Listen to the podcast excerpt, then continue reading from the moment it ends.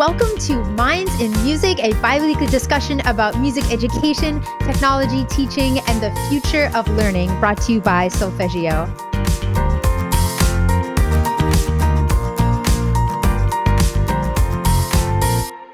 I am hosting this lovely podcast. My name is Jillian Damaris. I am a music teacher from Pioneer Charter School in Everett, Massachusetts. We are a STEM school focusing on science, technology, engineering, and math but being the music teacher is always a great attribute to all of those things. And also, I am a music technology graduate student at NYU, which is just stellar, amazing program.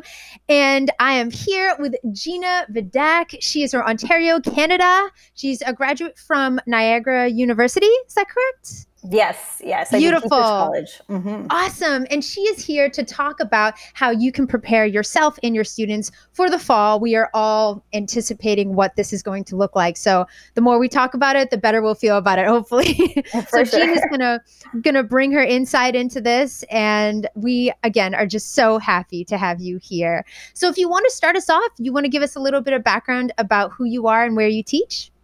Sure. So, I, as Jillian said, my name is Gina. Um, I am the kind of creator and person behind uh, the page uh, Music Plus Coffee. Uh, but I did my bachelor's of music education through Western uh, University, and then I did, as you said, Teachers College through Niagara University too. So, right now, I teach uh, in a very small town at a K to five school that I just adore. Um, and usually, my job is mixed with something different, and every year it's been different. So that's been super fun, and it's a great way for me to make those like cross curricular connections. So one year I did music in gym, another year I did music in kindergarten. So it's super fun. And I can't wait to find out what I'm doing this year. So, oh, are you still kind of waiting to hear back from your school about? Yeah, like schedules okay. and things haven't been let out yet. I mean, we're still like a month away from the start of school. So there's still time, but yeah, there is a few. so, you know, this is something that was kind of interesting to me, and I'm wondering if other people uh, will resonate with this a little bit. But I'm just curious about the programs uh, with music education in Canada based on like your guidelines for teaching. If they're anything similar to the US, or if you know any of those like similarities or differences.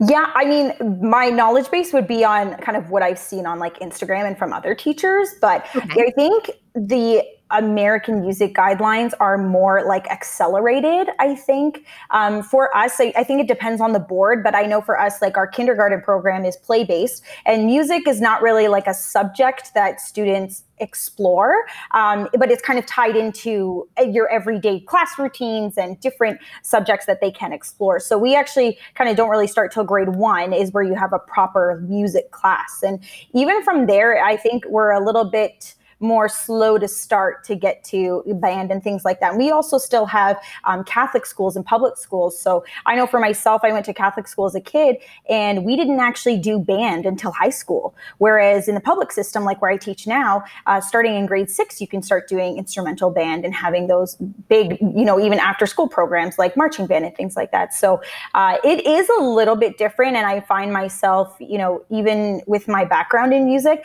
I actually initially intended on teaching high school music. So I was all about band mm-hmm. and everything. And then just the way, you know, the journey went for me, I ended up doing my teacher's college in um, primary and junior. So then I really had to adjust the way I was thinking and teaching to primary and junior, right? So um, it's a little bit different, but I find myself really wanting to learn from American music teachers because I just see how much they do and how amazing their students are and it's really an tribute to to them like the music teachers out there like yourself who are just like putting so much in and getting so much done and teaching so much and i just i'm trying to incorporate that into my own practice as well that's beautiful. And, but also having that experience of teaching elementary and then, you know, progressing into high school, I mean, that is going to be extremely beneficial. Mm-hmm. So no matter what direction it is that you end up, um, that's amazing. That's mm-hmm. really great to hear that you're invested that much, especially in what you're doing now, you know, yeah. giving those students what they need. Um, so to talk a, a little bit, let's just dive into the fall. So, you're going in to teach K. Is it K through five? K through five, yeah. K through five. So, what are ways now that you're trying to implement specific tools or um, you know, even like manipulatives that you're preparing to send off to your students, maybe, what are some ways that you're trying to get yourself and your students ready? Yeah, I think one of the biggest things I'm trying to do, you know, at the end of the day, we want everyone to have fun. So I want to mix in some digital projects, some, you know, worksheet in class kind of fun stuff, but I don't want to take away the music part of music. Like making music is really what makes music class and class eh, what it is, right? So mm-hmm. uh, one thing that I'm trying to do is I want to have students make their own instruments. And it's very elementary. It's very crafty. It's going to be so diy but i think there are ways that you can start you know your year off with that and take your students you know to a place where even if it's just a paper plate they can still make music with that and really show them that you know there are ways that things that we have in our everyday life can be music or create music. And so just trying to keep in the mindset that you know we want to keep things safe. And like to be honest like i don't have time to sanitize everything every part of the day. And I, am lucky enough that, you know, I only teach K to five. So usually my day, only about three out of the six periods of the day are going to be music and the other three periods are something else. And so I just feel for those like, you know, K to eight teachers or teachers who teach in these big schools that their whole schedule is music. And so to me, it's, it's too much to sanitize everything it's going to be too much to like even just because i know for us we're being told if students do something even if they sanitize it or you sanitize it they have to be put on a shelf for three days for like an extra round of sanitization right so i'm right. not saying that i wouldn't use instruments at all but you know it's just about you know maybe your grade ones and twos are going to do a little craft where they make their own rain stick but maybe your threes and fours they can be on instruments because you know those classes are happening at a different time and then that way you can kind of separate things so that's kind of one thing that i want to do and even just you know getting them used to being online we don't know how this school year is going to look and it may very well end up where you know you're in school for part of the year and then you know there might be a, a situation where you're back to distance learning. So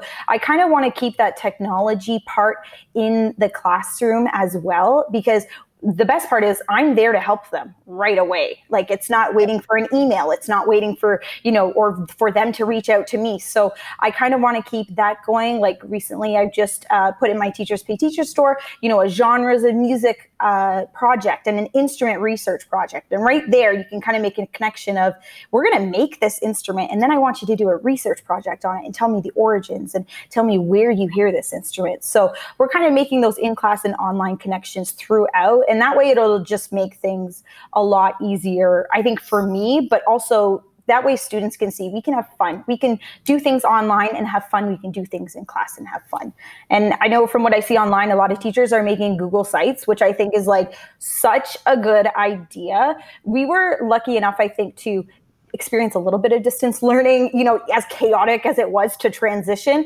but we mm-hmm. kind of know now the do's and don'ts. And that's what I'm really looking at when I'm thinking about my plans for September, what worked and what didn't. What didn't work was me being part of eight Google Classrooms and posting in every single one assignments and looking at things and posting links and all of this stuff. And, you know, yeah. it was fine for the students because everything was in one place. But for me, it was a lot of extra work. Whereas I see these teachers creating Google sites where all of the information is in one spot and you can just share a link, the same link in every Google Classroom or whatever program you use.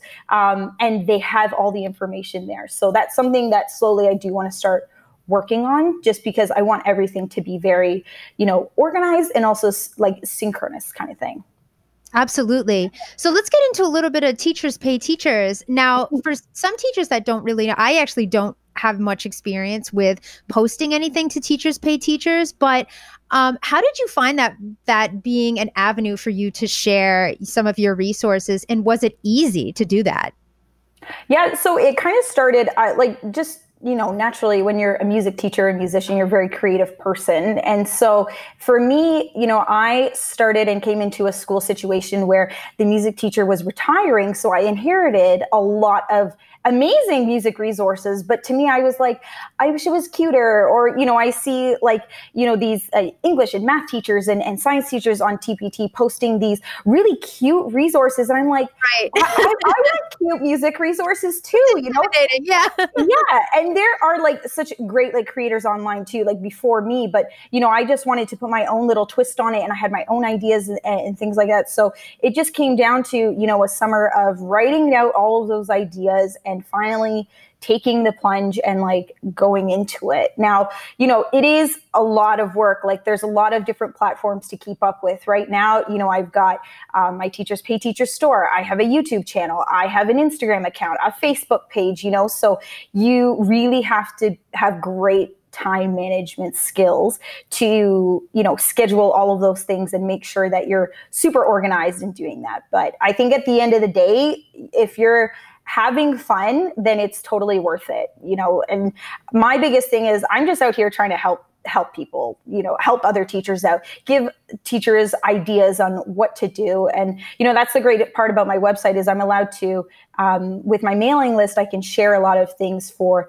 for free even with the teachers and goes right to their email box and they can see okay this is an idea that i can maybe run with or this is a great idea for something i could use in my class. So at the end of the day it's all about like helping each other and that's why i really like that as a platform Definitely. And I mm-hmm. think teachers should absolutely take advantage of that opportunity and take this as, you know, a source of inspiration, you know, someone who's like just kind of getting their feet wet with all of these resources now and getting comfortable with digital learning and just, you know, we might not have had, you know, many years to practice these, but if you can put it out there, if you've tested and tried even a couple lessons and you post them online, um, anything helps. You know, we're all trying to gather those resources uh, as much as we can right now. So, uh, Gina, it's amazing that you're taking the time to do that outside of, you know, everything else in your life that I'm sure that you're trying to balance as well. So beautiful. And I kind of want to just dive a little bit back into the found sounds and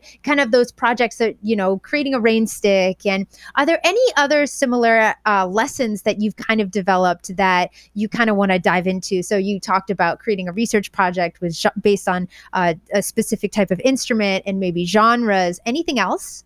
Yeah, so I actually I have a blog post coming out this week about kind of four different areas that I want to focus on for um, this upcoming school year. So one is is the DIY crafty part of it. Um, mm-hmm. The second is like research projects and doing more things online. The other two things is one utilizing read alouds. There are some really great uh, music teachers out there and i see them putting like posting i've got this new reader aloud or this and you can see there's so many different ideas on how you can make that read aloud into a song or into a rhythm pattern that the students do and make it more interactive. And i think that's kind of my my goal is trying to get my hands on some of these music books and see how i can turn them into a lesson that students can be involved in. And so um, and even if it's just you know they tap the rhythm on their desk, right? That's totally a safe thing they can do, but they're participating in the read aloud. And it's not just, here's a story I'm going to read to you about so and so, then playing their drum. It's come connect with me in this story. And that read aloud you could probably use for a couple weeks on end if you're doing different things. And as the students get more familiar with the story, they can do more more with it or take it further. So that's definitely something that into a whole subunit if you want to, yeah. honestly. Yeah. And, well, and even just incorporating all of those things. Like if you take a book like Drum Dream Girl, great music book about a girl who wants to drum, then take that and go, okay, well now we're gonna make a drum of our own okay right. now we're going to drum the rhythms that you know if there's a repeating line in that book you know we're going to drum that rhythm every time i read it you know you're, you're like right there you have three weeks of lessons that you could do and, and make a unit on on percussion instruments with that too right so i'm like kind of trying to take have a base idea like a book and then go from there and say okay i'm going to spin off all of these things so um, i definitely want to get more into that and put more of that out there because i think that it's really important for us to think outside the box a little bit you know and yep and not be afraid to like make our lives easier. Like maybe, you know, someone listening is going to say, well, I don't have a problem with sanitizing instruments after every class. That's great that's great and that's awesome and if you have the time and you the drive and everything to do that that's amazing i just know for me it's a lot with my little school, you know, and, right. and it's, I would rather keep everyone safe. And if we can have a good time drumming on our desks, and if I'm into it, they're going to buy it. Right. Like right. that's part of it too. If you're into it, if you can convince them that it's going to be fun, they're going to see the fun in it too. So Absolutely. And that's a really great point right there, too, Gina. Thank you for saying that. I mean, you really have to just invest yourself and try to find anything that you're passionate about within music and try to find a way to convey that to your students. I mean, who knows, they may be a little bit young, but it doesn't mean that they're not capable of learning the fundamentals of it. You know, so I, yeah. for example, love to incorporate popular music, and there are a lot of entry mm-hmm. points for popular music too. And especially, you know, using a bunch of different digital tools, you know, any little thing using a, a beat machine or, you know, like a, a digital audio workstation, it seems daunting. But when it comes down to it, I mean, you know, dragging and dropping a loop isn't very hard, you know, and, and yeah. really enjoy that kind of like that experience of being able to create something on their own. So, uh, but definitely it, it, the root comes down to the passion. So definitely continue to, to find things that, you know, in your life that you love, music that you love, uh, projects that you enjoy, instruments, picking up a new instrument's and always a great way of kind of reinvigorating that love for music. And that will always be conveyed to your students in a positive way. So, yeah, for sure. And it's going to be a school year not like any other one, right? Like, it's, right. I, I think it's fair to say to your students, and what I plan on telling them too is like, you know, it's not going to be like music class in the past. We we have to make some changes, but it doesn't mean we're not going to do music or we're not going to have fun. It's about we're going to really think about how we can do this in a fun way that keeps everyone safe. If, If you're going back to school in person like I am, right? So Exactly. And I feel there's always been a large emphasis on performing ensembles for mm-hmm. throughout a, a, variety of generations of music education. And as much as we have learned so much from being part of those ensembles, um, this is a really great opportunity to try having your students learning different ways of um, you know like understanding improvisation understanding composition uh, you know the like you were saying the different styles and genres of music. I mean there's so many outlets and avenues that kids can tap into.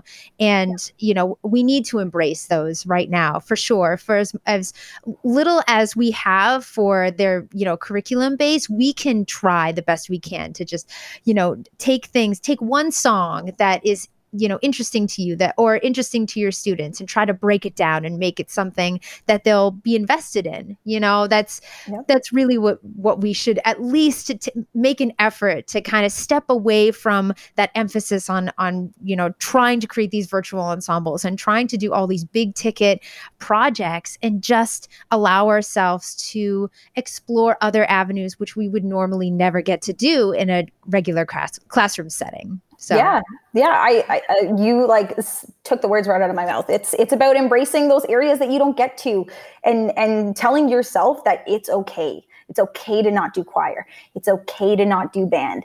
You, you, you know, I, I, yeah. And that's hard to, that like as a music teacher, that's hard to really digest, right? And even yes. I've been joking with my coworkers, oh, we're going to have a humming choir. We're going to be called the Humdingers and we're just going to hum our way through all of these songs, you know? and I like, you know, if I'm that enthusiastic about it, maybe some kids will join. But if we can't do it, then that's, that's okay, right? Like Uh, the kids will understand. They know so much more than i think we might give them credit for. And yes. i think if you told your you know seven and eight band you know what? There's not going to be our ensembles this year. We're not going to do them this year because of this. You know they might be upset but at least you can say you know what? In the future we'll get back to it. You know someday you will go back to ensembles but for now this is my alternative of what we're going to do. So Beautiful. Thank you, Gina, so much. Now, uh, to segue into a little bit of uh, what's going on with you. So, what's been your favorite summer activity? What's something that kind of maybe helps you de stress and has kind of been a go to thing for you throughout this whole time?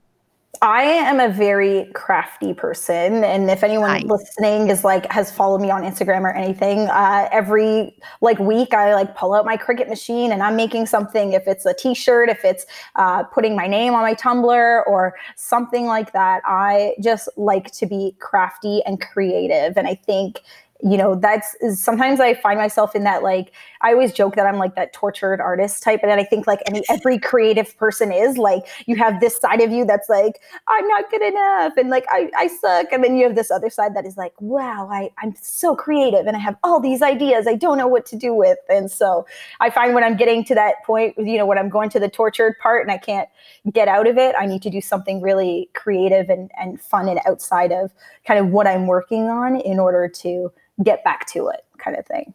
That's beautiful, Gina. Thank you. And mm. you know what? I totally relate to that too because um, I actually have been a songwriter for like seven or eight years now. And it's kind of just been like a hobby that I, I love because mm-hmm. it gets me to not only understand like the inner workings of lyrics and music theory, but I just find it's like it's so stress relieving. You mm-hmm. know, just it's kind of like just sing it out, you know, that yeah. experience of just like, you know, it's like singing out your favorite song. There's something about that that just, you know, it helps you to just release all of the the anxieties and the pressure of, you know, of life. And um, you know, that's been something that I found myself, you know, picking up my guitar, just sitting down at the piano for, you know, an hour or so and just plunking out stuff, even if it doesn't sound great, not holding yourself to an expectation, just allowing yourself to just be there in that moment and enjoying it for what it is, you know? And like you said, it's,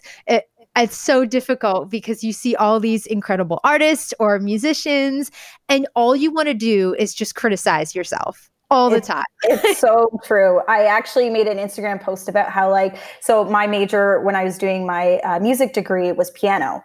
And mm. when I finished my degree, I did not touch a piano for two years at all.